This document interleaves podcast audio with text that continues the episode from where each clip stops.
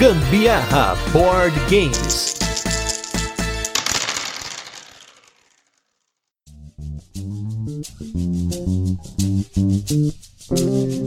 Fala galera, beleza? Aqui é Gustavo Lopes, Gambiarra Board Games. Hoje com mais um turno de comentários um programa no qual a gente fala sobre assuntos relacionados a jogos de tabuleiro que não são incluídos aí nos nossos casts semanais. E como sempre, a gente entra aqui com convidados de peso para falar sobre um assunto que pode ser polêmico, Vamos ver o que vai sair hoje nessa gravação, que é sobre rankings. O que, que influencia o ranking para o nosso hobby? O que, que influencia para você que está começando ou para você que já está no hobby? Como ele influencia para as lojas ou para os próprios jogos em si? E para isso, como sempre, eu sempre tô aqui com convidados e do meu lado esquerdo está ele aqui que já é o arroz de festa aqui, o designer arroz de festa do nosso podcast, está sempre aqui mandando aquele conhecimento farto que é o nosso grande amigo Anderson Butileiro, designer do Rio 1808. Tudo bem, Butileiro? Tudo bem, Gustavo. Estamos aí mais uma vez. Obrigado mais uma vez pelo convite. Só queria dizer que convidados de peso, mais ou menos. Eu não peso tanto assim, né? Eu não sei quanto que vai pesar aí o nosso outro companheiro.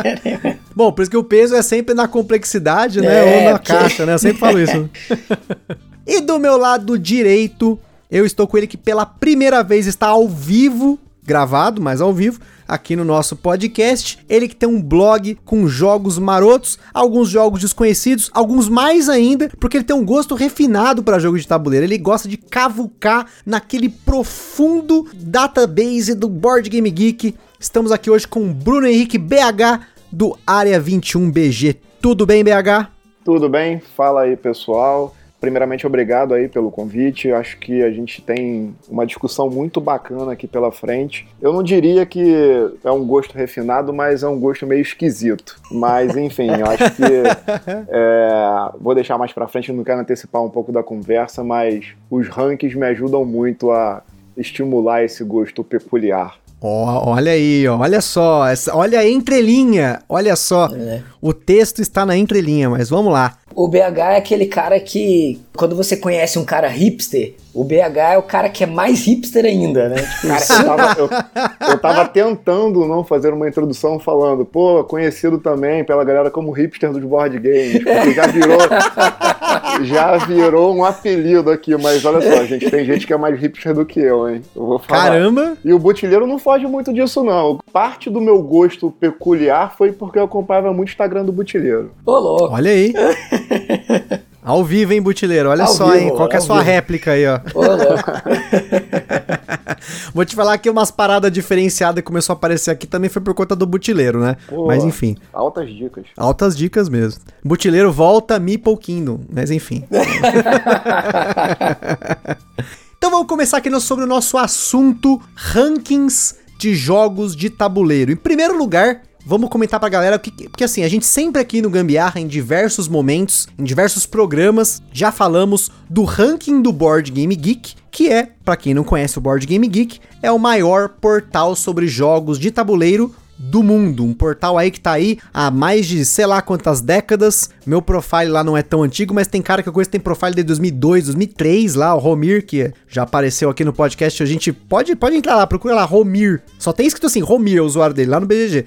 O usuário dele tem 20 anos já. Enfim, é uma plataforma muito conhecida e uma das coisas que o pessoal faz nessa plataforma, especialmente a galera que tá mais envolvida com jogos de tabuleiro, os gamers, os board gameiros de plantão, toda aquela galera toda que a gente comenta aqui, são os rankings. Que é basicamente, você tem lá o seu joguinho, ah, tal lá, eu gostei lá do joguinho, pá, vou colocar uma nota para ele. E aí todo mundo coloca nota nesses jogos, né? E aí, por conta disso, isso vai acumulando as notas durante esse tempo todo fazendo uma correção aqui, o Board Game Geek tem 20 anos de existência, porque tem uma pessoa aqui no chat aqui, ó, que é o próprio Butileiro, que ele manda as coisas pelo chat. Então a gente se corrige. Então aqui é tudo, é, quem sabe faz ao vivo, mas como eu falei, é ao vivo só gravado. Então, vamos começar falando um pouquinho sobre os rankings, né? Ranking do BGG. Primeiro vou dar o um lugar aqui para quem tá novo aqui, BH que, que você tem a falar aí sobre o ranking do BGG e até um pouquinho, se você que já quiser comentar um pouquinho, como você usa o ranking do BGG? Bacana, vamos lá. Bom, acho que primeiramente eu costumo fazer uma diferenciação do que, que é o ranking, né? Eu acho que assim, quando você tem um ranking de um universo que ele é definido, enviesado por estatísticas, por exemplo, ah, qual o ranking, o ranking das melhores defesas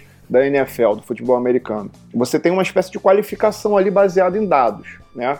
Então você sabe que, sei lá, a primeira defesa mais bem qualificada, melhor posicionada no ranking, é porque ela tem dados ali acumulados que qualificam ela para estar naquela posição. Quando você tem um ranking como o da BGG, construído de forma colaborativa com notas que são subjetivas, digamos assim, né? Você não tem critérios definidos para tirar aquela nota, eu, eu diria que aquilo ali é basicamente uma fotografia do senso comum. Então, assim, para quem está começando no board game, eu acho que ele é uma das primeiras coisas que os novos usuários vão acabar tendo contato, porque, enfim, nas buscas né, por títulos e por é, informação, invariavelmente você vai dar, você vai encontrar o ranking da BGG. Porque, basicamente, aquilo ali é, como eu falei, é uma fotografia do senso comum de todas as pessoas ao redor do planeta que jogam board game, que conhecem essa ferramenta e que vão lá que dão a sua opinião e ele, enfim, acho que o Butileiro vai falar um pouco melhor aqui do algoritmo, de como é que ele constrói isso. De uma certa forma, ele aglutina essa informação e constrói essa listagem. E, enfim, tem gente que acaba utilizando isso, em, como eu falei no início, para poder enxergar ali o que, que seria o melhor para o pior jogo, né? Eu, eu, tenho um pouco de reservas com esse tipo de utilização do ranking. Eu não entendo que Gloomhaven, por exemplo, é o melhor jogo da face da Terra, mas, enfim, muita gente acaba utilizando dessa forma. E uhum. eu, por conta até do meu gosto peculiar, eu costumo ver mais o ranking de trás para frente do que de frente para trás. Né? Essa semana mesmo eu filtrei lá o, o que foi lançado em 2020 e comecei a buscar no ranking exatamente os jogos que não haviam ganhado muito hype, ganhado muita projeção, que não estavam tão bem posicionados no ranking, porque antecipando um pouco a discussão, eu acredito que parte da, da qualificação desse ranking da BG vem muito com a hype, com a informação, com o marketing dos jogos. Então, assim, como eu tento ver o que não veio muito para a superfície, eu acabo utilizando o ranking um pouco, às vezes, de trás para frente, ou com determinados filtros, enfim, que vão me atender na, é, em consultas específicas. Sobre o algoritmo, o Butileiro pode explicar muito bem aí como funciona, ou pelo menos como funcional, porque isso também está em constante mudança, essa qualificação das avaliações dos usuários versus o que vai ser a nota final, definitiva mesmo do jogo que você vê quando você entra lá no perfil do jogo. Para quem não entrar agora no Board Game Geek, se você procurar que nem o, o BH comentou, Gloomhaven BGG no Google, a primeira página vai ser a ficha do Gloomhaven no Board Game Geek. E logo ali no cantinho, do lado do, do nome do jogo, você tem a nota do jogo. E essa nota é com ela que esse ranking é calculado. Mas aí, Butileiro, por favor, você que é o cara dos dados e da informação, o cara que já escreveu um artigo que desafiou aí todos esses rankings aí, pode comentar como funciona de verdade esse cálculo que ele faz. Cara, acho, acho que antes de qualquer coisa eu quero muito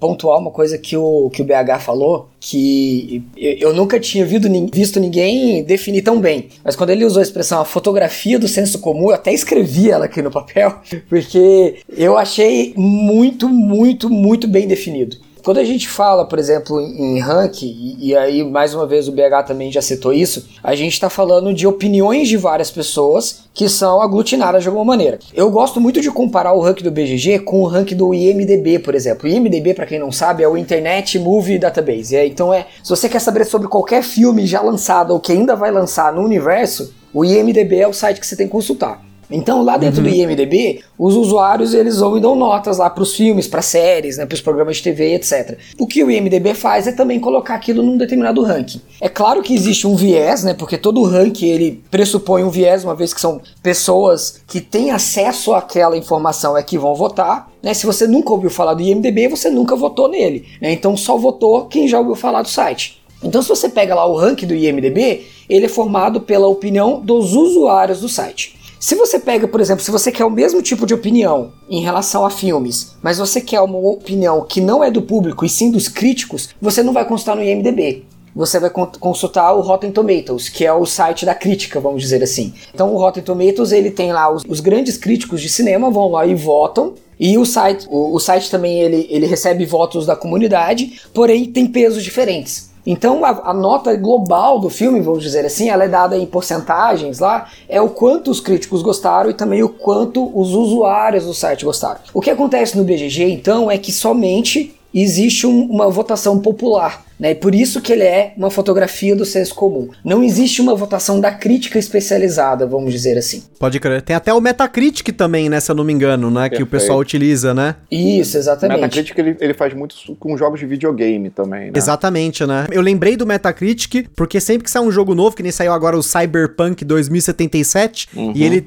teve um monte de críticas lá por conta dos bugs, aquela coisa toda lá que aconteceu. Para quem acompanha o cenário de videogame sabe aí do que eu tô falando. Então lá também é uma base de dados compartilhada de usuários metendo o pau ou exaltando alguém por algum motivo, né, em algum momento do tempo, né? Isso. Então, assim, a partir do momento que você tem senso comum, o senso comum. É, tem, tem uma frase que é muito legal, que é do Nelson Rodrigues, é um, é um escritor brasileiro aí das antigas, aí, se você não conhece. O Nelson Rodrigues ele, ele fala assim que toda unanimidade é burra. Né? Então, basicamente, o que a gente tem, basicamente o que a gente tem no BGG são várias pessoas votando e em determinado momento uma unidade vota no mesmo jogo. E aí, como o BH mais uma vez falou, isso dá, se dá muito pelo hype, pelo marketing que foi feito em volta de um jogo, pelo momento em que aquele jogo foi lançado, e isso é extremamente importante, o momento em que o jogo é lançado, isso pesa demais. E, e uma série de outros fatores, tá? Então o BGG hoje ele é simplesmente uma competição de hype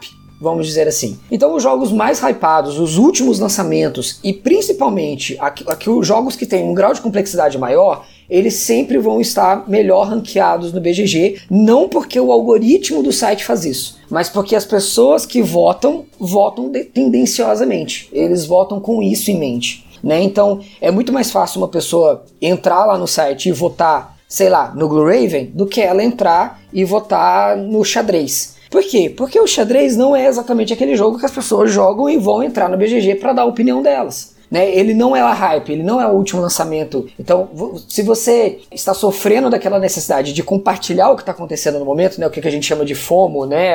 essa necessidade que a gente tem de estar atualizado, de estar participando da última novidade, você quer votar na última novidade. Você não quer votar no jogo antigo. Então, se você pegar a maior parte dos jogos lançados aí de 2017, 2018 para cá, você vai ver que esses jogos têm muito mais votos do que os jogos mais antigos do BGG. Então, só por aí a gente já tem um viés muito grande do como é formado esse, esse ranking. Não, é interessante isso que você está pontuando, porque o meu grande ponto de atenção para o ranking do BGG é justamente esse, assim, eu não conseguir entender o que, que ele está ranqueando, na verdade, né?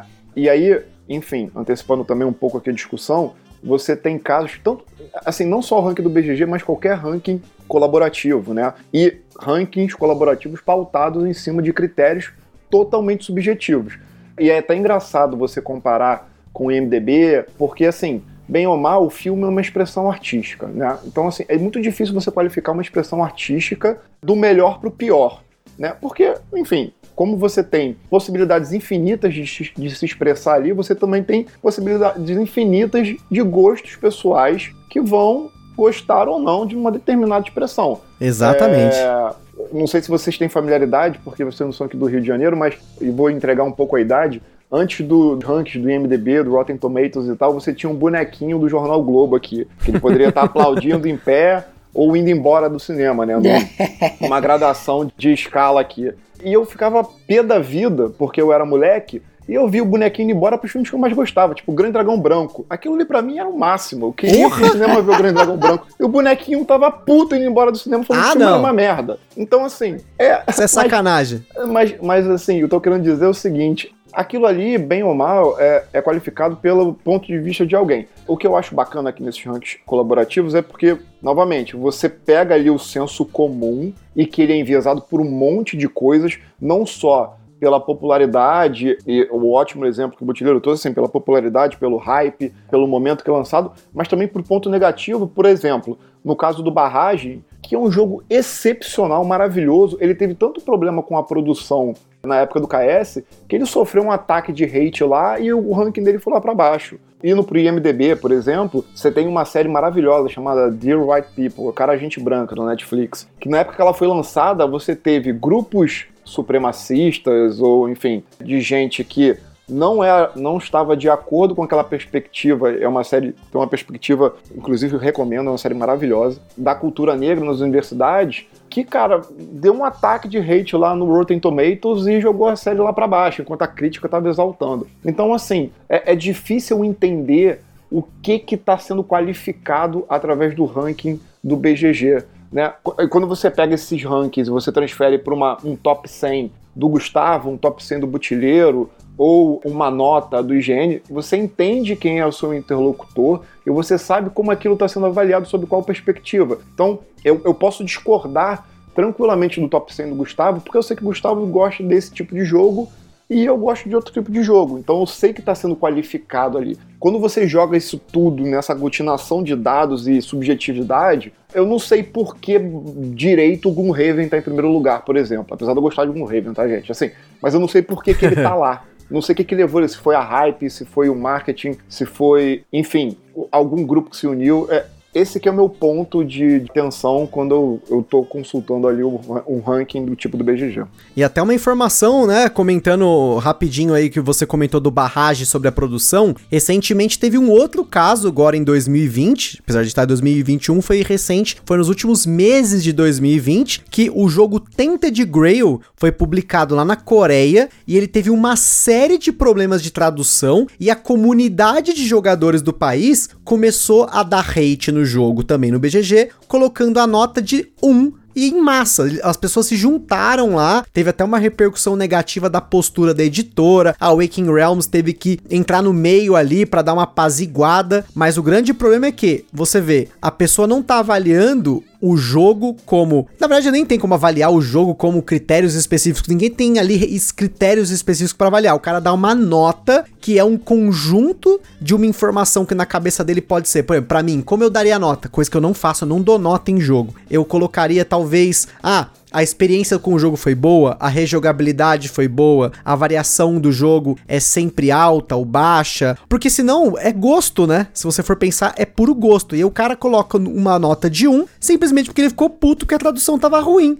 que é um critério fora do jogo. É, mas aí é uma coisa que é tão comum que aqui a gente ainda não tá falando de ludopédia, mas na hora que a gente for entrar na ludopédia, isso é, acontece uhum, sim, no sim. Brasil com uma frequência maior ainda. Né? Aqui no Brasil, se a tradução uhum. for ruim, você pode ter certeza que o jogo vai receber nota baixa. Né? Então isso é um dos pontos aí que a gente pode comentar. Mas só voltando numa coisa que você falou, que você comentou ah, quais são os critérios. O próprio BGG, ele sugere lá na hora que você vai avaliar um jogo, ele sugere os critérios uhum. lá. Né? Eu não sei sim, se todo mundo já parou para ler quais são os critérios do BGG, mas ele basicamente ele faz ali o próprio ranking entre 1 e 10, né, para você avaliar com relação à sua experiência jogando. Então ele pergunta: você jogou o jogo, você jogaria novamente? Você compraria o jogo? Você jogaria o jogo todo dia? Né? Então ele sugere baseado na experiência que você dê a nota no jogo. Só que o problema é que o BGG ele sugere um ranking baseado na experiência. Só que nem todo mundo que vota, vota baseado na experiência. Né? Os critérios, como a gente já falou aqui, eles são sempre muito subjetivos. Então muita gente vota baseado na produção do jogo, baseado no se os componentes estão bonitos ou não, se o jogo atrasou, gente. Gente, se o jogo é um jogo de Kickstarter e ele atrasou para chegar, o cara tira a nota do jogo. O que, que isso tem a ver com o jogo? Não tem nada a ver. Mas o cara, dentro dos, da infinidade de critérios subjetivos dele, ele coloca lá: o jogo atrasou para chegar, vou tirar aqui nota do jogo. Né? Então, muitas coisas além do que é o jogo mecanicamente ou do que é o jogo enquanto experiência são avaliados nesse momento. E aí a gente tem mais uma questão de desvio de nota, né, que é o fato de que as pessoas não estão votando na mesma coisa. Isso é um fato. Né? As pessoas estão votando em aspectos diferentes e tudo isso está sendo jogado no mesmo balaio. Né? Então, por exemplo, o BGG ele tem duas coisas lá separadas, que é nota do jogo e complexidade do jogo. Nem todo mundo vota na complexidade do jogo. Só que muita gente coloca a complexidade do jogo como um dos critérios para avaliar o jogo sendo que deveriam ser coisas completamente diferentes. E aí é uma coisa que até que o Gustavo até já falou na própria introdução aí, o quanto que jogos mais pesados têm ficado cada vez mais com notas mais altas e, logicamente, ficando mais altos no ranking. Sendo que complexidade é uma coisa que não tem nada a ver com nota, né? Com a, com a experiência do jogo que o BGG sugere para você avaliar. E aí, assim, eu trago novamente a minha grande dúvida quando olho para o ranking. O que que os 10 jogos melhores ranqueados seja no BGG, seja na Ludopedia, me dizem, aqueles são os 10 melhores jogos do Brasil, são os 10 melhores jogos do mundo, assim, o que que você está ranqueando ali? Esse é o ponto. Que nessa, por mais que você tenha a sugestão da Ludopedia da questão da experiência, você poderia falar que se todo mundo votasse dessa forma, você estaria ranqueando os jogos que proporcionam a melhor experiência ao usuário de todo o planeta Terra de, board games. Né?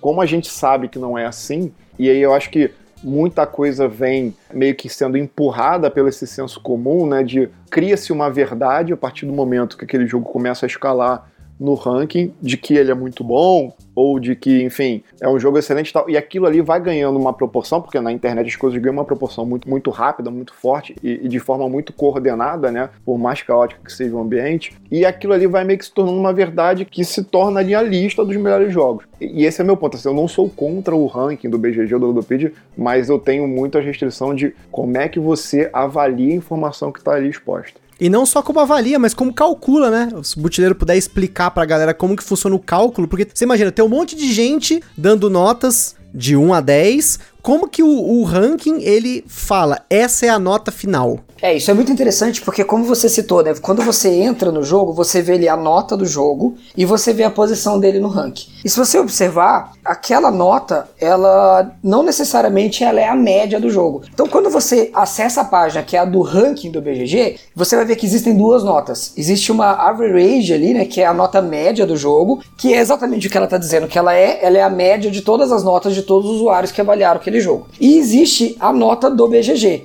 que geralmente é parecida com a nota média, mas nem sempre. E às vezes a diferença chega a ser gritante. O ranking ele é baseado não na média, mas sim na nota do BGG. E o que, que acontece? Só para a gente exemplificar é, uma situação aqui. Vamos supor que hoje eu lance um jogo e eu vou lá no BGG e cadastro o meu jogo. E como eu sou o autor do jogo, eu vou lá dar um 10 para esse jogo. Claramente, se eu dei um 10, a nota média do jogo é 10, porque uma pessoa avaliou e deu nota 10. E um jogo nota 10 hoje, querendo ou não, ele seria o primeiro lugar do ranking do BGG, porque não tem jogos com nota média né, maior do que 10. Então, para que isso não aconteça, para que o ranking do BGG não mude todo dia que alguém cadastrar um jogo e dê nota 10, existe em primeiro lugar uma quantidade mínima de notas que o jogo precisa ter para que ele comece a ser considerado no ranking do BGG. Essa quantidade mínima de notas ela varia de tempos em tempos, tá? A última vez que eu tinha lido sobre, o mínimo de notas era mil, mas eu já vi que tem alguns jogos que ainda não chegaram a ter mil notas né, que estão sendo avaliados e estão no ranking do BGG. Então eu acho que existem algumas, é, alguns pormenores aí ainda que são um pouco obscuros, mas em tese a gente considera aí que já teve época que foi 100, foi época que teve, foi 500, então entre 100 e 1000 notas aquele jogo precisa ter para que ele seja considerado para o ranking. A segunda coisa é que eu posso lançar o jogo hoje e pedir para todos os meus amigos darem nota 10 para o jogo. E aí vamos supor que eu consiga 100 pessoas para dar nota 10 do jogo, o jogo passa a ser considerado no ranking e ainda assim a média dele é 10. Então, mais uma vez, o BGG ele vai olhar aquilo e vai falar: opa, não, peraí, esse jogo não pode ser o número 1 um do ranking, né? Porque o desvio dele tá meio bizarro aqui, né? Então, o que o BGG faz é ele insere em todos os jogos uma quantidade de notas fake, tá? Que joga aquela média para baixo. Então, quando você entra ali e você vê um jogo que tem 100 notas e a maior parte dessas notas é 8, 9, 10, ou seja, ele tem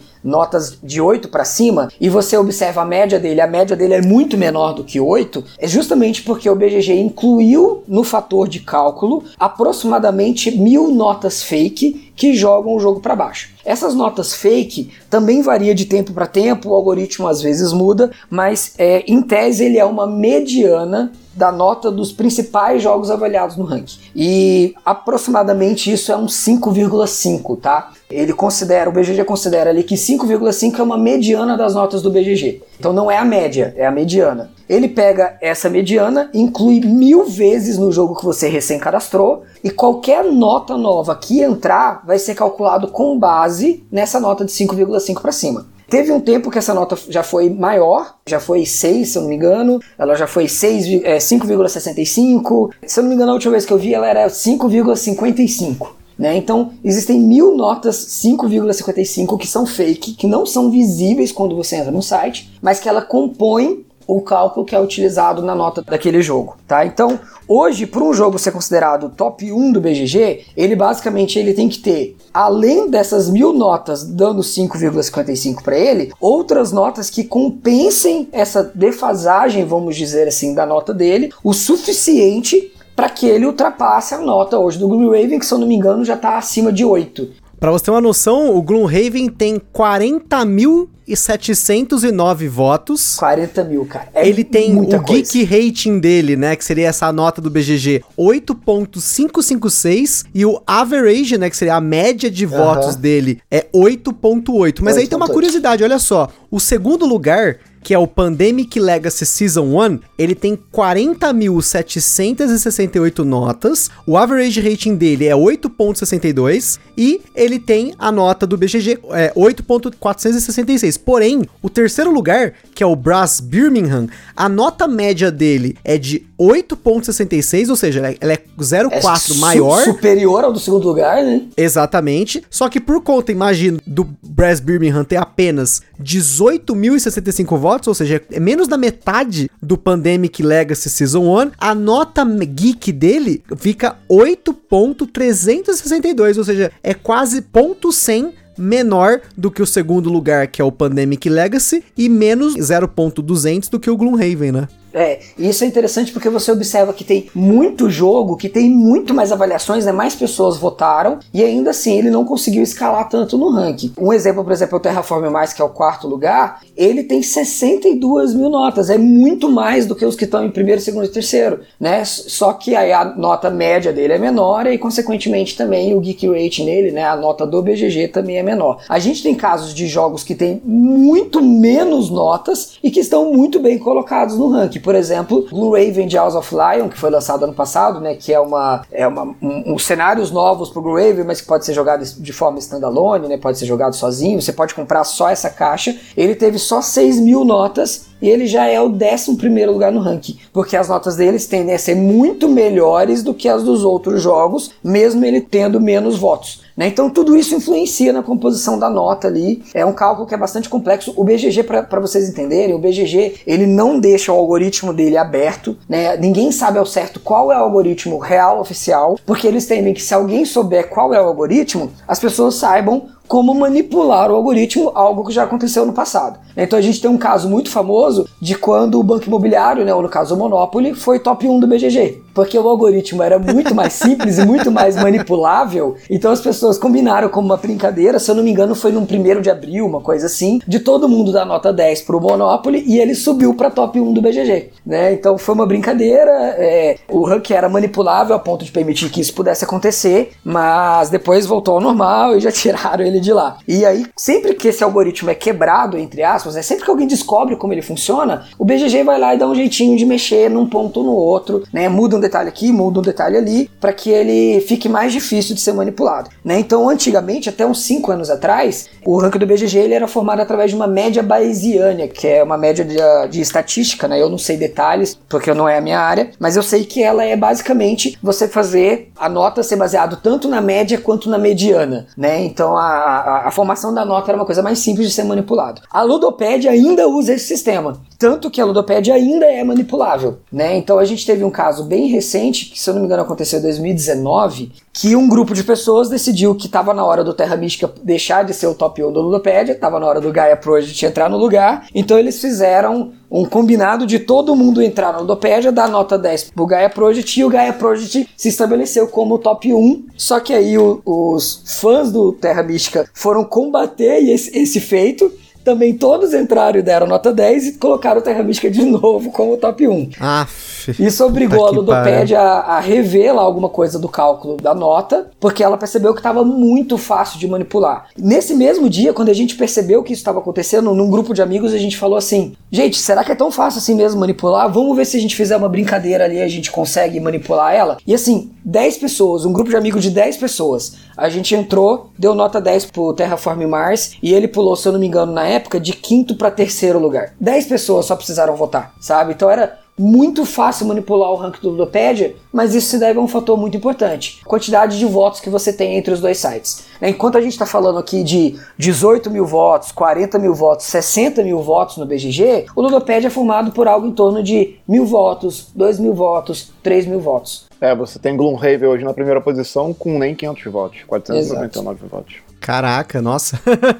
Agora me surpreendeu. E até uma coisa que, quando eu entrei no hobby, eu reclamava muito no começo do hobby. E não é por conta do ranking do BGG que o meu gosto mudou. Mas hoje eu tenho acesso e tenho bem mais jogos desse top 100 do BGG. Apesar de que pra mim isso não faz diferença alguma. Eu só quis comentar isso. Até naquele podcast que a gente fez no final do ano. Foi o nosso top 5 de 2020. A gente comentou que isso acabou mudando. Mas não por conta de mudou por conta de ranking mas porque o meu gosto e o da Carol mudou ao longo do tempo. Mas uma coisa que no começo do hobby, e quando eu digo começo do hobby, durante os últimos seis anos, até 2019, 2000, até mais tempo, né? Eu falava, porra, mas senta no, no Board Game Geek e vê o ranking, beleza. O Gloomhaven já é um jogo que é mais pesado. Não só pesado na caixa, mas ele já era um pouco mais. Pra mim, naquela época, então, a complexidade dele era massiva, né? Brass Birmingham, 3 pontos não sei quanto de complexidade. Terraforming Mars, 3 pontos não sei quanto. Twilight Imperium 4 ponto não sei quanto. Through the Ages, Gaia Project, tudo jogo super complexo, assim. Pro nosso nível de jogo, naquela é, oh, não precisa ir tão longe. Janeiro de 2019, a primeira vez que eu joguei Castles of Burgundy, para mim aquele jogo era a coisa mais complexa que eu tinha jogado na minha vida. Eu falei, meu Deus, esse jogo é muito complicado. Eu imprimi um player aid dele que tem na Ludopedia lá, mostrando o que que faz cada tile do jogo lá. Nossa, aquilo era, meu Deus, que jogo. Great Western Trail, meu Deus, ele hoje ele tá em décimo lugar no ranking do BGG. Aquilo era impossível para mim. Então, esse ranking ele é assustador do ponto de vista de uma pessoa que tá chegando no hobby e vê aqueles jogos super complexos. O cara fala: "Meu Deus", né? Quer dizer que então o hobby em si é jogo complexo? Claro,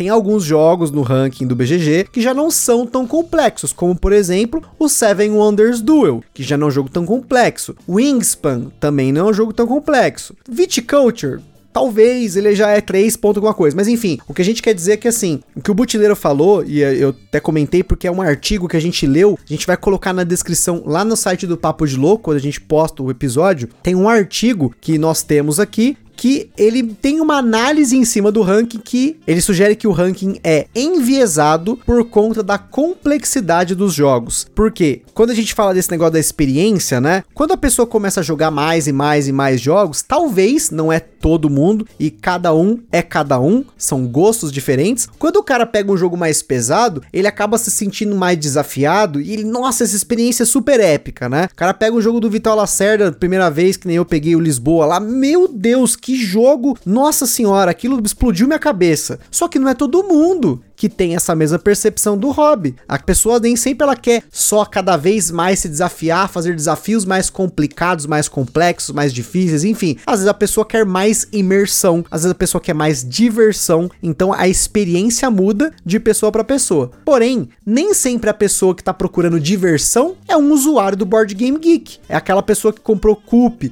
The Resistance, Codenames, e ela não vai mais do que além disso, porque aquilo para ela é o top do top top. Tô comentando até um brother nosso aqui, o Luiz Hunziker, lá do Omoshiroi, podcast irmão aqui do Gambiarra. Eu apresentei para ele o The Resistance semana passada. Ele assistiu um vídeo e ele falou: Meu Deus, esse é o jogo. E ele comprou, ele falou: Meu Deus, explodiu a cabeça da família dele. As pessoas elas estavam em êxtase. Eles jogaram durante horas e horas e horas o jogo, porque eles não conseguiam entender quão absurdo era aquela experiência. Era um negócio assim que explodiu a cabeça deles. Então, para eles hoje, The Resistance é o top 1 deles. Né? Eles vão votar na experiência como 10. Ele vai jogar de novo, ele vai comprar, outra pessoa comprou da família, já tinha o dele, mas comprou também. Então, tipo, foi um negócio assim que foi muito absurdo. Então, essa análise do Dinesh Vatvani. Eu nem tento falar o nome desse cara, velho. É, olha só. O nome, o nome, do cara é mais difícil do que a tese. Exatamente. Exatamente, né? Ele pegou o top 100 e ele até também menciona o IMDB, que o, o Butileiro comentou, sobre essa grandiosidade das coisas. E ele tentou fazer uma correção do ranking do BGG, punindo o jogo por ser muito complexo, com base numa média. E ele acaba, é, vamos dizer assim, a palavra me fugiu agora, mas ele beneficia um jogo que já é menos complexo. E com isso, ele corrigindo entre aspas esse ranking, você vê uma, algumas mudanças. Por exemplo, o Gloomhaven, que estava em primeiro lugar, foi rebaixado para quarto lugar. O Pandemic Season 1 Legacy, ele subiu uma posição. E você tem alguns casos, por exemplo, como Codenames, que estava na 38ª posição no momento que ele fez essa análise, ele subiu para o segundo lugar. Ou jogos como Crokinole,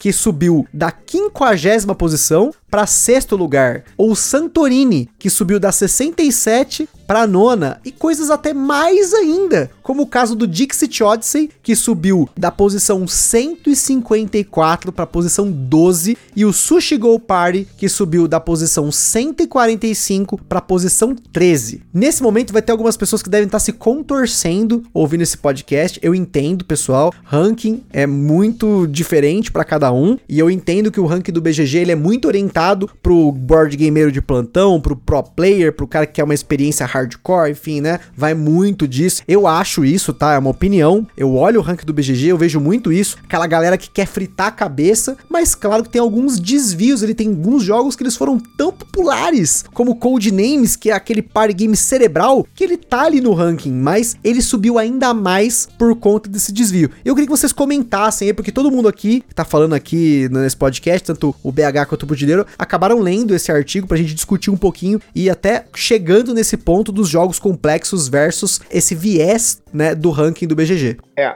o, o que eu vou falar aqui é totalmente empírico, tá? É, é a minha percepção. Mas, e, e, assim, eu sou relativamente novo no hobby. Acho que eu comecei com essa brincadeira de board game no início de 2018, janeiro ou final de 2017, agora não tô bem lembrado. Mas, assim, a percepção que eu tenho é que parece que o ranking do BGG, ele foi sendo construído Primeiro, e aí pra gente ter essa sensação de caramba, os jogos mais complexos são mais premiados. Acho que me parece que no, no início as pessoas enxergavam a complexidade como um desenvolvimento maior do jogo. Então você tem os clássicos aqui que tem esse peso médio para pesado, né? Fica ali do médio, médio para pesado, que sustenta uma posição, né? Nesse ranking. Jogos mais antigos sustentam uma posição. E acho que de um tempo para cá, conforme foi se popularizando o hobby, para mim o viés do hype é maior do que o de complexidade. Isso na minha percepção. Ok, tá? não, faz sentido. Para mim também faz sentido, porque às vezes o hype também é em cima da complexidade, né? Tem essa, né? Pois é, é exatamente. Assim, pô, é, é, Wingspan, por exemplo o negócio começa ali no top, top muito, eu não sei nem qual posição ele tá, mas é uma escalada absurda né? E ele não é um jogo tão complexo assim. Então eu acho que a composição atual do ranking do BGG, ela se dá um pouco nesse sentido, na minha percepção, tá? Quando você vê um estudo desse que o cara vai tentando corrigir um viés, para mim ele corrige só um viés, assim, e eu continuo com o mesmo problema de o que que colocou aquele jogo naquela posição. Por mais que ele tenha tirado o viés ali da complexidade, que pode ser uma coisa que vem uhum. no começo do ranking, ele não consegue, por exemplo, descartar o viés da hype para mim. Sim, sim. É, e aí, por exemplo, o que eu quero dizer é, se o ranking do BGG fosse de popularidade, por exemplo, eu acho que de repente ele trabalharia de melhor forma essa coisa é, de ser mais amistoso para quem está começando. Agora, novamente, eu não consigo, a gente vai ficar discutindo aqui 10 horas e eu não vou conseguir chegar numa, num consenso para mim, assim, do que, que esse ranking traz. Eu, novamente, eu acho que ele é ótimo para para as pessoas terem um, né, um senso comum do que, que é popular, é, do que, que é clássico. Eu acho que ele traduz muito bem esse, esses, dois, esses dois vieses né, no hobby hoje. Os jogos mais clássicos, os jogos mais populares, eles estão bem ranqueados ali. Só que eu acho que assim, eu ainda não consegui ver nenhuma proposta de correção de viés para eu chegar num, num, critério bem definido de, de análise, né? De falar assim, cara, eu uhum. entendi. O primeiro lugar está aqui por conta desse critério, por conta desse parâmetro, porque ele é isso, porque ele é mais popular, porque ele é mais complexo, porque ele tem uma experiência melhor. Enfim, hoje o que eu não consigo ver é a tradução. Eu acho que, apesar de ser uma proposta interessante, ela continua sem dar essa resposta de qual é a tradução do ranking. Eu vou discutir um pouco esse assunto com uma opinião contrária do, do BH. Uhum. E eu vou tentar explicar o, o, porquê, mas eu, assim como o do BH, minha resposta ela também é empírica, tá? Eu tenho alguns dados, mas eles não são tão profundos porque eu levantei alguns dados, talvez ali do top 500, uma coisa mais ou menos assim. E a gente tá falando de uma plataforma que tem mais de 80 mil jogos cadastrados, né? Então, é claro que a minha análise também tem um viés. Mas, baseado nesse meu olhar, nessa minha análise, a complexidade do BGG ela é uma nota que varia de 1 a 5, certo? Ela não é de 0 a 5. Ela é de 1 a 5, então a maioria dos jogos você já começa ali com 1, 1,5, 1,8, né? E você, apesar dela ir até 5, você não tem jogos com nota 5 no BGG, tá ok? Tirando ali, eventualmente, algum wargame ali que a galera muito cracuda dos wargame deu a nota ali pra ele um 4,8, 4,9, muito difícil você ver jogos no BGG com notas acima de 4 e 5, tá? Então vamos colocar que a nota do BGG, na verdade, ela é entre 1 e 4,5. O 2,5 seria mais ou menos ali o ponto médio, tá? Chutando assim, talvez o 2,5 um pouquinho para mais seria o ponto médio. Então qualquer jogo com nota de complexidade acima de 2,5 esse jogo já é mais complexo do que a maioria, certo? Então quando a gente fala de Wingspan, e hoje o Wingspan, só para poder não falar besteira aqui, ele, hoje, ele é o vigésimo colocado, tá, no ranking do BGG, e ele é um jogo que tem nota 2.42. Então, ou seja, ele tá muito pouquinho abaixo da média da complexidade dos jogos. Então ele não é um jogo considerado leve, tá? Vamos colocar assim. Um jogo considerado leve seria um jogo como Azul, seria um jogo como Sagrada, também que tem uma nota bem baixa. Então quando a gente fala de um jogo como Wingspan, a gente está falando de um jogo que tem uma complexidade média. E se você pegar então a, a complexidade dos jogos do BGG, ela tende muito mais para os jogos médios para baixo do que para cima tá? Uma análise geral aí, a gente pode falar que em torno de 60 a 70% dos jogos que estão no top 1000 do BG, entre top 500 e top 1000, são jogos que são mais leves do que pesados, tá? Isso é uma coisa visual, tá? Eu, eu, como eu repito, não fiz uma eu não sou estatístico, eu não levantei dados estatísticos, eu fiz uma análise visual. Depois eu falo até como que eu fiz essa análise, que foi uma forma bem simples. Então você tem mais jogos leves do que jogos pesados no ranking do BGG ali no top 1000. Porém, os jogos mais pesados ocupam as principais posições. Então, quando você pega a análise desse cara, desse indiano, que ele fez essa análise pegando o viés do peso e tentando tirar o viés do peso das notas, ela é sim relevante. Porque se os jogos mais pesados estão colocados, digamos aí, no top 100, no top 200, você tem muito mais jogos pesados que jogos leves, e você tem mais jogos leves das posições 500 para baixo, tá? Então quando você tira o fator peso, você tem sim um viés muito importante que é retirado. Porém, eu concordo com o BH quando ele fala que o fator hype também é importante. E não só o fator hype, tá? Se você fizer uma segunda análise, que é o ano de lançamento desses jogos, a imensa maioria desses jogos foi lançado de 2015 para frente, tá? Então quando você pega jogos aí, por exemplo, como o Azul, você pega jogos como Viticulture, você pega jogos como Concórdia, jogos como Great Western Trail, eles são jogos muito recentes. Tudo bem que eu citei alguns aqui que são de 2013, 2014 e tal, mas são em geral jogos muito recentes. O BH citou alguns jogos que são persistentes, jogos que têm lançamentos mais antigos, que conseguem manter a posição deles. Porém, mesmo esses jogos estão sofrendo uma queda muito vertiginosa. Pô, tem o Joseph Lion que tá em 11 primeiro. É, e, e 11 primeiro para um jogo que foi lançado, tipo, ano passado, e que tem, como a gente já falou aqui, né, 9 mil notas, né? Tipo, muito menos do que todos os outros que estão à frente dele ali. É, e se bobear, faz dobradinha com, com o Gloomhaven. Não, não vai demorar, não vai demorar nossa, muito, com certeza. Nossa.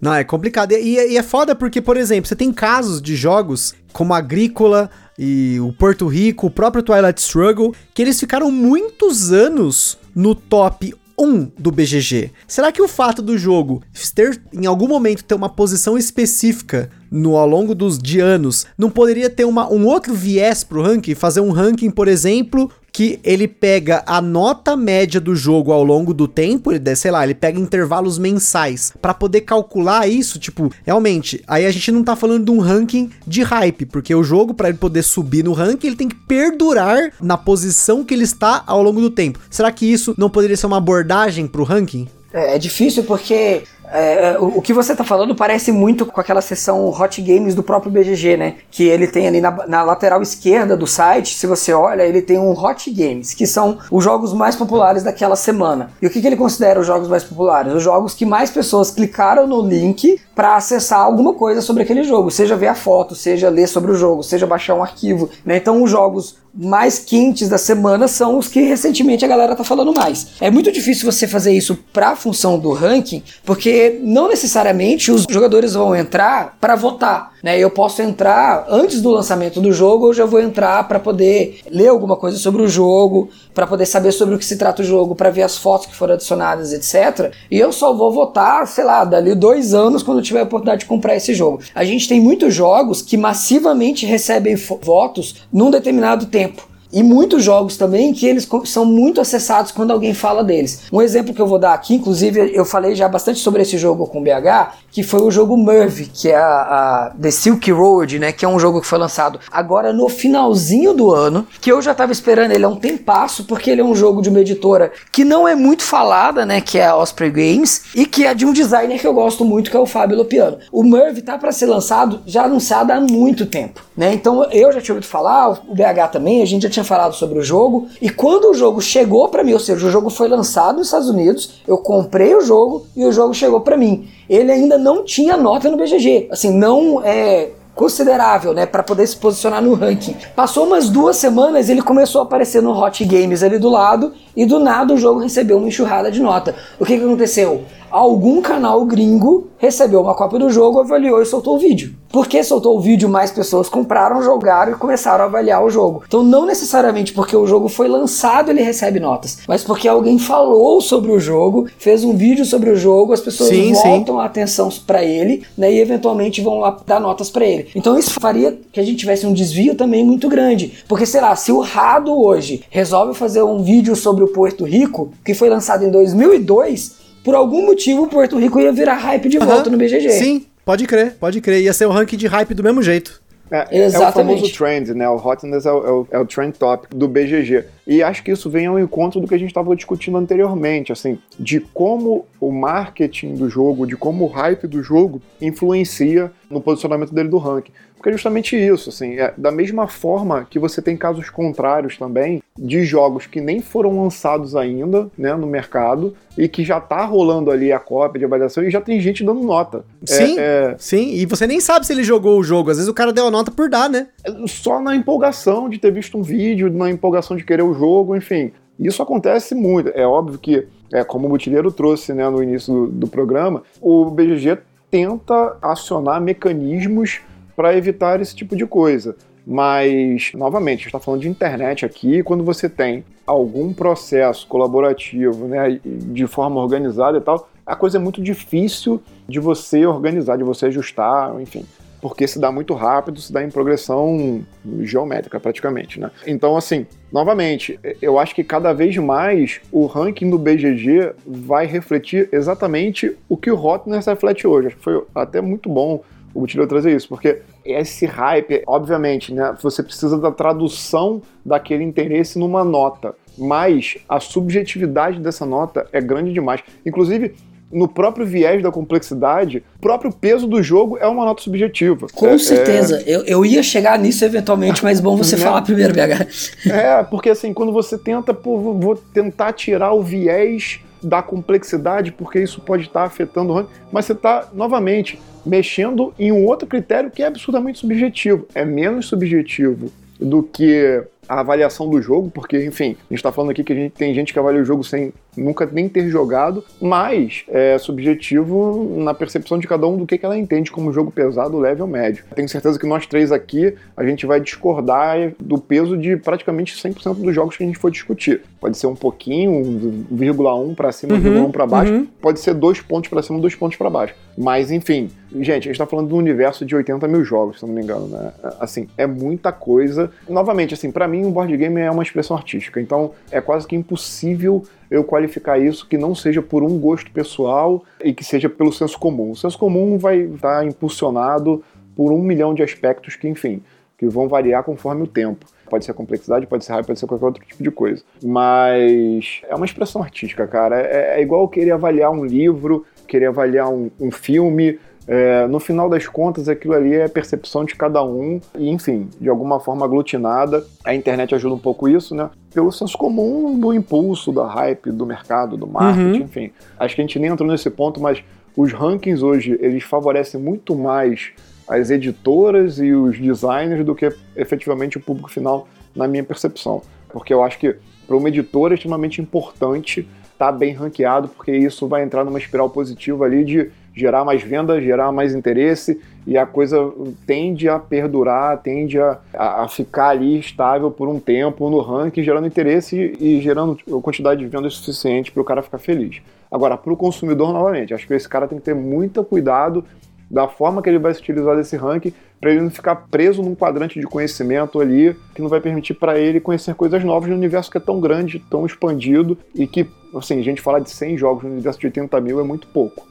Né? Então acho que quebrem esse algoritmo aí, tentem eh, navegar um pouco mais ali, seja no ranking, seja, enfim, onde você tem um conteúdo de board game, porque tem muita coisa bacana que não vem pra superfície uhum. e que são jogos tão bons quanto o primeiro ou décimo lugar ali do, do ranking do BGG. Não, e fora o BH, com relação à complexidade, né? É engraçado que vai fazer mais ou menos um ano que eu conheço o Butileiro, a gente fica trocando ideia no Zap Zap lá, né? E há mais ou menos esse tempo, eu comecei, como eu falei, a jogar, por exemplo, Castles of Burgundy, um Porto Rico, eu comecei a pegar alguns jogos que a complexidade deles era bem maior do que os jogos que eu estava acostumado a jogar, que pela média do BGG é inferior a 3. Tanto que a nós no Gambiar a gente criou a nossa própria escala. Eu fiz um podcast só para falar dos quais são os critérios que eu uso, mas os meus critérios já divergem do critério da Carol. Por isso que durante o podcast eu falo o critério que eu determinei naquele episódio específico, mas ela tem uma percepção diferente. Vou dar um exemplo rápido pra gente não se prolongar, mas recentemente a gente jogou o Twilight Struggle,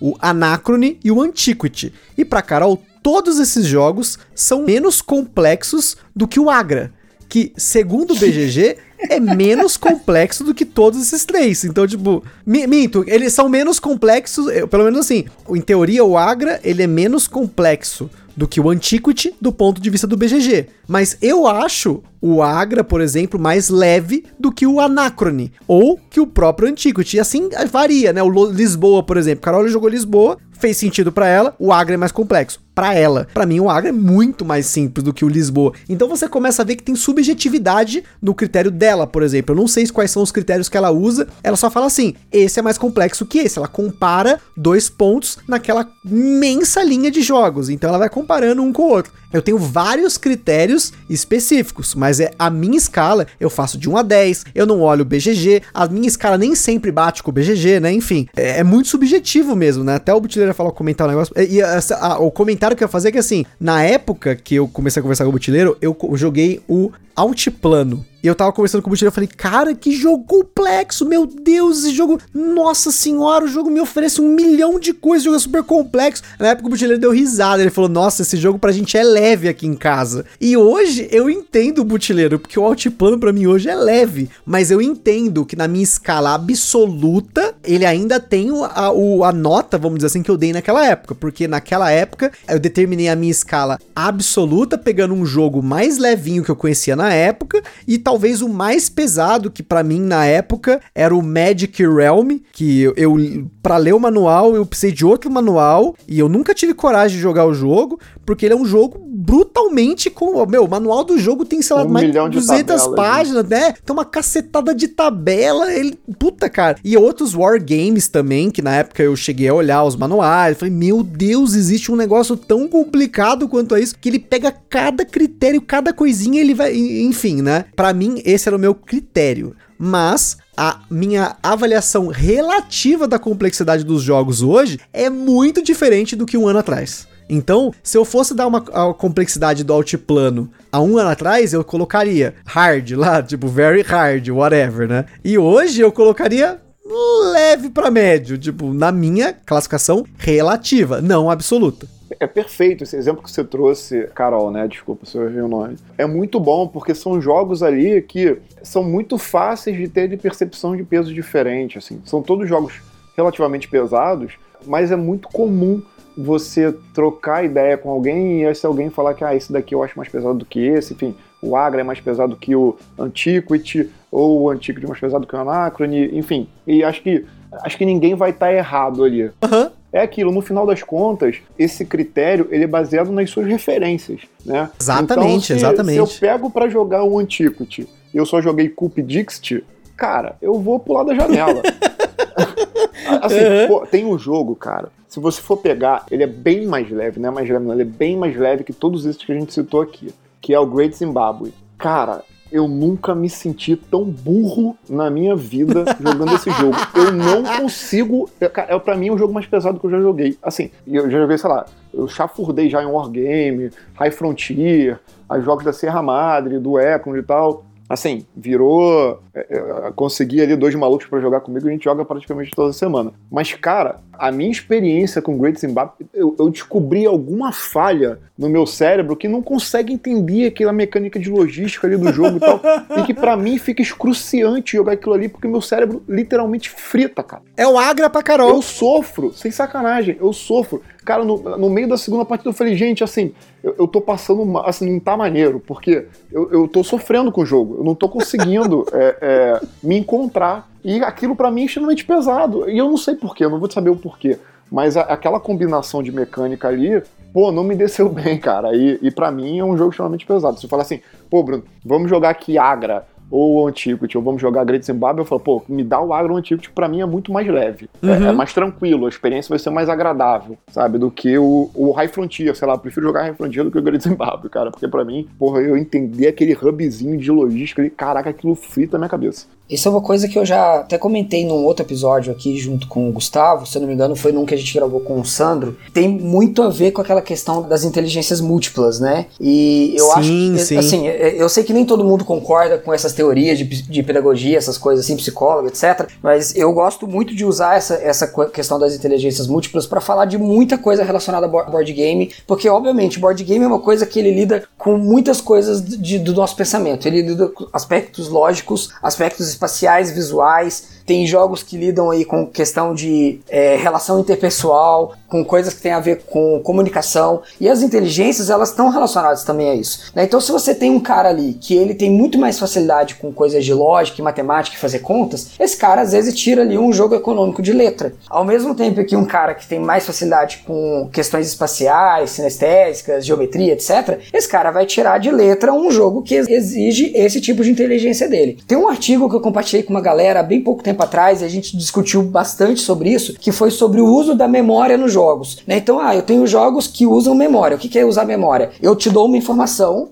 você precisa guardar essa informação na sua memória porque você vai usar ele em algum momento do seu jogo. E não necessariamente eu vou te dar oportunidade de consultar essa informação de volta. Então, pessoas que têm uma facilidade muito grande de gravar informações na memória vão se lidar melhor com esse tipo de jogo. Outras que não têm vão achar esse jogo complexo vão achar esse jogo difícil. E aí, na ideia de complexidade de jogo para elas, isso vai pesar. Né? Então, por exemplo, uma questão sobre o Great Zimbabwe, que eu já fui uma pessoa que achei ele muito mais fácil de jogar do que os outros que a gente citou aqui. O Great Zimbabwe ele tem uma questão espacial que é muito importante. Então, ele é um jogo econômico, o foco do Great Zimbabwe é total econômico, mas ele é um jogo que tem um aspecto visual, espacial muito importante, porque aonde você coloca a sua fábrica e o que, que você alcança com ela, né? quais peças que você coloca em volta que vão poder ser ativadas, etc. Isso é muito importante no jogo. Então, uma pessoa pessoa que às vezes tem uma dificuldade pro lado espacial. Não tô falando que é o seu caso, tá, BH? Tô não, é exatamente o meu caso. Tirando o pipeline, cara, eu sofro com todo jogo que precisa disso. É exatamente, você tocou no, no ponto certo. Né? Então, assim, eu acho que quando o jogo ele apela para uma, uma coisa da inteligência que não é o seu forte, você vai ter dificuldade. Ou você pode simplesmente não gostar. Né? Então, se você pega jogos, por exemplo, como Dixit, que é um jogo que ele apela totalmente para inteligência verbo-linguística, para uma inteligência de relação interpessoal, porque você precisa se comunicar e fazer ligações entre o que a pessoa está falando e aquilo que a carta pode estar tá, é, representando. Né? Uhum. Então, você tem referências que o grupo tem que ter em comum para o Dixit funcionar na mesa, que se uma pessoa chega na mesa e ela não pega as referências daquele grupo, ela vai achar Dixit um saco de jogo. Porque ela vai falar, cara, vocês falam palavras, eu não consigo associar com nenhuma das, das minhas cartas. Por quê? Porque ela não tem as referências que aquele grupo grupo tem. Então, a experiência do jogo, a complexidade do jogo, a diversão no jogo, entender o jogo tem muito a ver com a inteligência que você tem facilidade, ou até mesmo com o seu repertório de coisas que você conhece, as referências suas e do seu grupo, né? Então, quando, por exemplo, o Gustavo comentou sobre a Carol, que ela compara um jogo com outro para falar qual que é mais pesado, isso tem muito a ver com o tipo de inteligência dela. Então, às vezes o Agra, que é outro jogo que tem uma questão espacial muito forte por causa da cadeia de produção, e você tem que olhar para o tabuleiro e entender aquela cadeia de produção sem que ninguém fale o tempo todo para você, olha, uhum. esse produto vai você vai produzir uma matéria-prima. não ajuda tanto. Assim, ele não ajuda muito. Uma linhazinha fina e então, Mas então, você tem que perceber pra caramba a questão espacial dele, para onde que as linhas estão apontando e, putz, meu token tá aqui, se eu ativar a cadeia de produção ele vai se mover para cá e eu vou ter o recurso que tá nessa carta, então você tem que, antes do token se mover, você tem que enxergar para onde ele vai se mover para fazer essa lógica. E às vezes, para uma pessoa, isso é muito mais complexo, é muito mais difícil de chegar nesse raciocínio do que olhar, por exemplo, pro Anacrone, que praticamente está tudo na mesa. Né? O Anacrone é um jogo sim complexo, difícil de jogar, eu adoro, é meu top 1, mas é um jogo muito difícil até de explicar ele. Só que a partir do momento que você explica o Anacrone, tudo tá na mesa. Ele Faz não sentido exige, também, né? É, ele não exige que você tenha que memorizar nada, né? O Anacron é um jogo que não te exige da sua memória. Ele não exige que você tenha que lembrar, putz, eu tenho tal recurso e fulano tem tal coisa, porque você tá vendo, né? As informações são todas abertas, quais recursos que o, que o seu adversário tem, você tá vendo o que, que tá lá com ele, né? Quais habilidades que estão disponíveis ali, você tá vendo tudo na mesa. Então é muito mais fácil de você planejar coisas vendo tudo do que quando você não está vendo tudo, né? Então é, é claro que tudo isso pesa para quando eu vou avaliar o jogo eu falar, olha, esse aqui eu dou 10, esse aqui eu dou 8, porque o 10 eu entendi o jogo, o 10 eu achei ele menos complexo, o 10 eu consegui ouvir as regras e entender como o jogo funciona e consigo jogar. O 8 eu tive dificuldade para entender as regras porque ele não compartilha ali algumas coisas do tipo de inteligência que eu tenho. É, e assim, quando a gente para para nos escutarmos, entender a carga de subjetividade que a gente está aplicando na nossa conversa aqui, né? Num universo gigantesco de mais de 80 mil títulos. Aí eu pergunto assim, será que é realmente possível eu ranquear qualificando um jogo do melhor pro pior? Uhum. Cara, eu acho isso impossível. Assim, eu acho isso impossível. Por isso que, assim, novamente, eu acho o ranking uma ferramenta excelente para quem está chegando no hobby, para quem quer conhecer novos jogos, para quem quer buscar novos jogos, independente do o que que você está buscando, e aí você vai ter que saber utilizar aquela lista ali, né? Mas assim, para qualificar o jogo do melhor para o pior, isso para mim é, é, é, impossível, não existe, e nem o ranking do BGG nem do Ludopedia faz isso. O único ranking que faz isso é o meu top 100, meu top 1000, o meu pessoal. Porque aí sim, para mim, é, eu vou saber exatamente qualificar o que, que é o melhor o que, que é o pior mas só vai servir para mim também. Então, assim, não adianta muita coisa. E eu, eu te garanto que se eu pegar o meu top 100 hoje ali, cara, dificilmente você vai encontrar alguma coisa fácil ali pelo ranking do BGG. Então, assim, é um universo que é muito grande e são critérios que são muito, muito subjetivos para você conseguir qualificar num ranking de, do melhor para o pior, enfim, a questão dos board games. É, eu uhum. acho que é, é, muito difícil esse, esse, exercício, né? Apesar de servir para muita coisa, mas eu acho que ele não entrega isso. Pô, o melhor jogo de todos os tempos. E, e, até um comentário que praticamente o Brunão acabou com o negócio aqui que eu ia falar, mas já que estamos para encerrar, né? O Brunão já fez praticamente o encerramento. Que para mim, por conta, por N motivos, mas especialmente por conta de subjetividade e temporalidade dos gostos das pessoas, que eu me recuso a dar nota nos jogos, tá? Já me pediram para dar nota em jogo na Ludopedia e eu falei que eu não dou nota. Tô sendo sincero aqui, fiz um podcast praticamente só pra falar isso. Não, não, brincadeira gente quis analisar sobre todo o contexto, né? Mas eu não dou nota em jogo. Quando a gente fez esse top 5 2020, 2019, é totalmente subjetivo também. A gente avisa, inclusive nesse último a gente usou aquele Pub Meeple, que ele faz um ranking por comparação, que é justamente mais ou menos como a gente costuma fazer, a gente compara um jogo com o outro, qual que a gente acha mais legal de jogar? Esse. E aí fez o ranking, mas ele é totalmente subjetivo. Para mim a única forma de existir um ranking que faça sentido seria se fosse um ranking de vendas que aí ele iria elencar números absolutos. Quanto esse jogo vendeu ao longo de X anos? 1 milhão, 10 milhões, 20 milhões, 100 milhões, 10 reais, sei lá. E aí ele ranquearia por números, assim como o Bruno no começo do cast comentou sobre o ranking lá dos passos da NFL. Você tem números, são informações exatas, né? Que exatas do ponto de vista que a gente está assumindo que todas as vendas seriam colocadas nesse ranking. Mas como a gente sabe que é muito difícil isso acontecer nos jogos de tabuleiro, não sei por que acontece, parece que as, as editoras têm medo de falar, a gente vendeu 980 cópias no Brasil, ou a gente vendeu 1 milhão 225 desse jogo ao longo de 10 anos. Não sei o que acontece. E somente quem fala o que vende é Risk, é Monopoly, e se fosse colocar, obviamente, num ranking, esses seriam os jogos top 1, 2, 3, que é o jogo que mais vendeu na história, né? E a gente também não teria como calcular jogos como xadrez, dama, esses jogos que tem 850 milhões de versões no mercado, só no mercado. Se for no mercado, pode ir, você pode ir no mercado de uma cidade do interior, você vai achar aquele tabuleiro que é reversível, xadrez, dama, tabuleiro reversível, xadrez, o gamão, enfim, né? Não tem como elencar isso. Então, como eu uso o ranking hoje para encerrar a, o meu comentário, eu não uso. Eu só aviso no que no podcast quando o jogo tá numa posição X para você entender como ele tá posicionado em hype na comunidade. Mas eu não costumo usar rankings, tanto que os top 5 do BGG pensando aqui, posso estar tá falando merda, mas os top 5 do BGG ou são jogos que eu não joguei ou que eu não quero jogar, ou não tenho intenção. Tem muito jogo lá naquele ranking top 100 que eu não, não, faço questão. Talvez um dia eu jogue, mas eu não faço questão. E tem jogos que eu tenho na minha coleção que tá no 14 mil no ranking, 17 mil no ranking.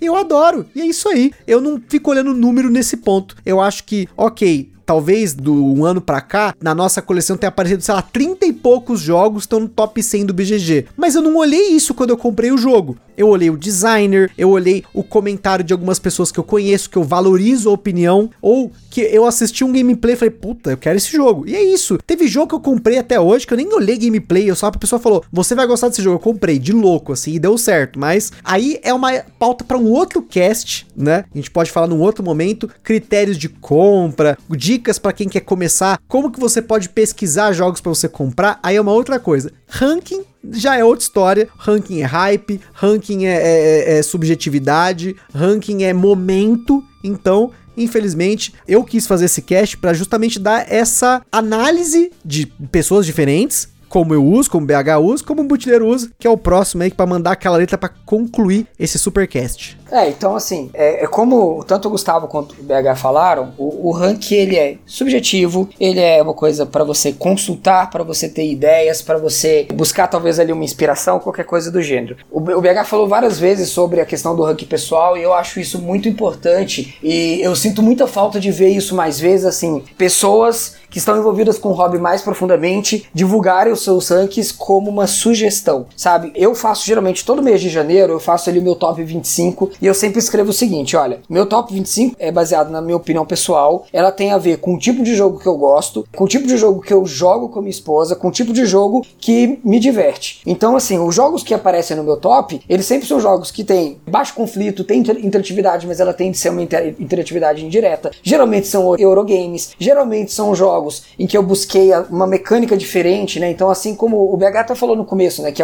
que algumas coisas ele foi buscar porque ele viu que eu comentava. Por quê? Porque eu buscava jogos com mecânicas diferentes, etc. Então é muito importante quando você analisa o ranking de alguém, você entender quem é esse alguém, né? Quais são os jogos que esse alguém gosta e se ele está discutindo é, o porquê que esse jogo está colocado ali no ranking dele. Então você pensa, ah, esse jogo está no ranking de fulano porque ele gosta de Eurogames e esse jogo ele tem uma mecânica dentro do grupo de Eurogames que se destaca. Então é muito legal você entender o que, que você está lendo. Isso é uma coisa uhum. que o ranking do Loped e o ranking do BGG não permitem, porque como ele é, né, voltando ao que o BH disse, ele ali o senso comum, é uma fotografia do senso comum, então ele na verdade ele é uma coisa completamente impessoal. Você não sabe quem votou naquele jogo, por que, que ele votou, que é até o que o BH pegou no pé o tempo todo. Então é muito melhor você analisar rankings pessoais e tentar achar quem são as pessoas que têm é, um gosto mais próximo do teu, para você se basear né, em, em quais jogos procurar e o que correr atrás, em vez de basear diretamente ali no ranking do BGG. É uma coisa que é muito importante pontuar, que eu até queria ter falado ao longo do episódio e acabou que, acabei esquecendo, que é assim, se você pegar quais são os jogos mais vendidos, a gente já falou aqui, ah, é o Banco Imobiliário,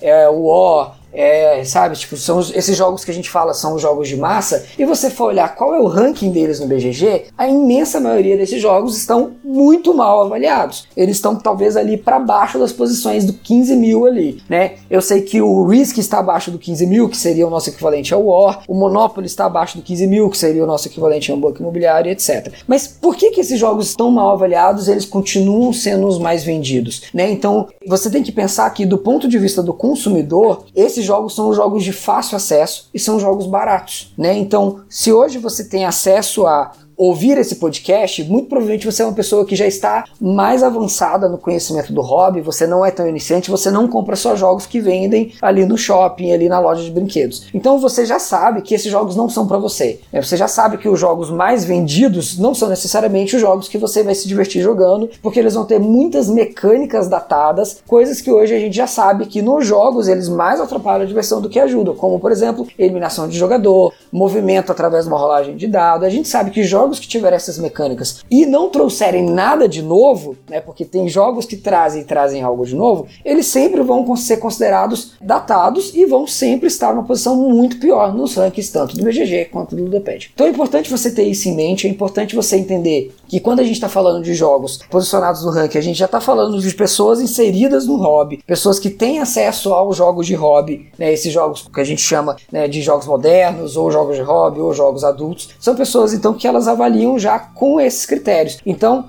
os mais vendidos não necessariamente também vão servir para gente quando a gente estiver falando disso aqui. Então, Procure entender como funciona o ranking, entender que o ranking é uma questão de popularidade, é de hype, é de complexidade do jogo, e que se não é isso que você está procurando, você vai ter que cavar mais a fundo, que é como a gente conversou aqui que a gente faz. Né? A gente vai atrás de outros tipos de ranking ou atrás de outros tipos de informação para poder ter um posicionamento sobre os, os jogos que a gente quer procurar. Eu quero só concluir minha fala rapidamente, se o Gustavo permitir aqui, cinco coisas que eu acho que deveriam ser consideradas quando você for avaliar um jogo e for fazer o seu próprio ranking, tá? Isso é bem rapidinho, tá? A primeira coisa é o quanto o jogo permite você realizar uma estratégia ou se o jogo te conduz a alguma coisa. Quando você joga, por exemplo, o jogo da vida, você não faz uma estratégia, você rola o dado e simplesmente vê onde você caiu. Né? Então, avalie os jogos que permitem que você tenha decisões estratégicas importantes. Preze por jogos que não têm eliminação de jogador. Aí eu citei aqui jogos que tem, por exemplo, War, etc. Preze por jogos que têm um bom design. Quando eu tô falando de design, eu não tô falando de arte. Eu tô falando de iconografia. Jogos que, quando você vê o jogo na mesa, eles vão te permitir entender o funcionamento do jogo jogo sem toda hora ter que ficar correndo no manual. Preze por jogos que têm múltiplos caminhos para vitória, ou seja, aquele jogo que não é scriptado, que toda vez que você jogar e você fizer a mesma estratégia, você vai ganhar. E preze por jogos que têm rejogabilidade. Eu acho que se você, se todo mundo avaliasse com esses cinco itens na cabeça, a gente teria um ranking muito mais realístico e que traria pra gente de verdade quais são os, os melhores jogos, quais são os jogos de hobby, os jogos modernos mais interessantes pra gente ir atrás. Bom, pessoal, acho que depois dessa aí eu só tenho a agradecer tanto ao Butileiro quanto ao BH por mais um cast excelente. Acho que esses insights não é só para vocês que estão ouvindo, mas para mim também. Eu sempre falo que o, o podcast é um exercício para mim, aprendendo e mudando. Várias coisas que a gente falou aqui no podcast, ao longo do tempo eu acabei absorvendo e fazendo diferente, tá? Eu acho muito legal porque é um retrato também do meu perfil.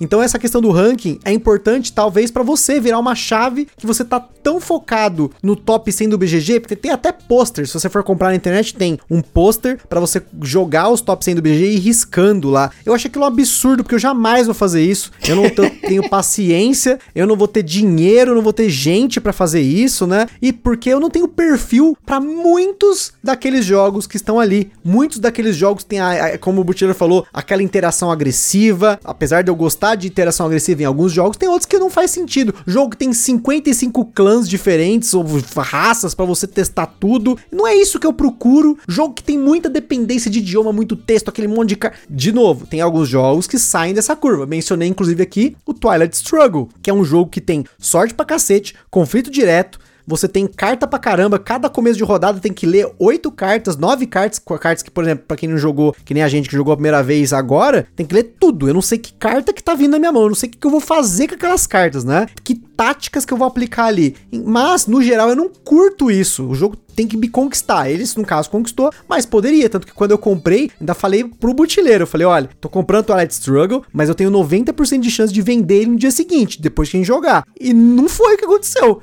acabou que ele entrou nesses 10% e até me fez ver um outro lado do hobby aqui em casa que pode ser que dê certo, que é War Games, né? Porque a Carol gosta do tema de guerra, eu gosto do tema de guerra. Tem coisas que tocam ali no, no sentido de guerra, né? Somente Segunda Guerra Mundial, Guerra Fria e tal que me tocam, acho muito interessante. Talvez seja um caminho a eu trilhar. Mas eu não vou olhar o ranking do BGG agora para pegar um jogo de guerra. Eu vou simplesmente procurar designers que são referência, que pessoas que eu conheço que já jogaram Wargames podem me dar referência. E a partir disso eu vou cavando até chegar no aquele jogo que, putz, é aquele jogo top para mim, né? Mas como vocês comentaram agora, né? O top para cada um é avaliado de diferentes formas, mas se tivesse uma padronização, quem sabe isso funcionaria, mas como a gente sabe, ser humano, ele é ligado no problema, ele quer polêmica, ele quer zoar, ele quer catar no ranking, começar a dar um em um monte de jogo, criar perfil fake para ficar diminuindo o jogo no Board Game Geek, na Ludopedia, enfim, a gente sabe que isso acontece, mas eu acho que esse cast está sendo encerrado agora de uma forma estupenda com esse assunto. Queria de novo,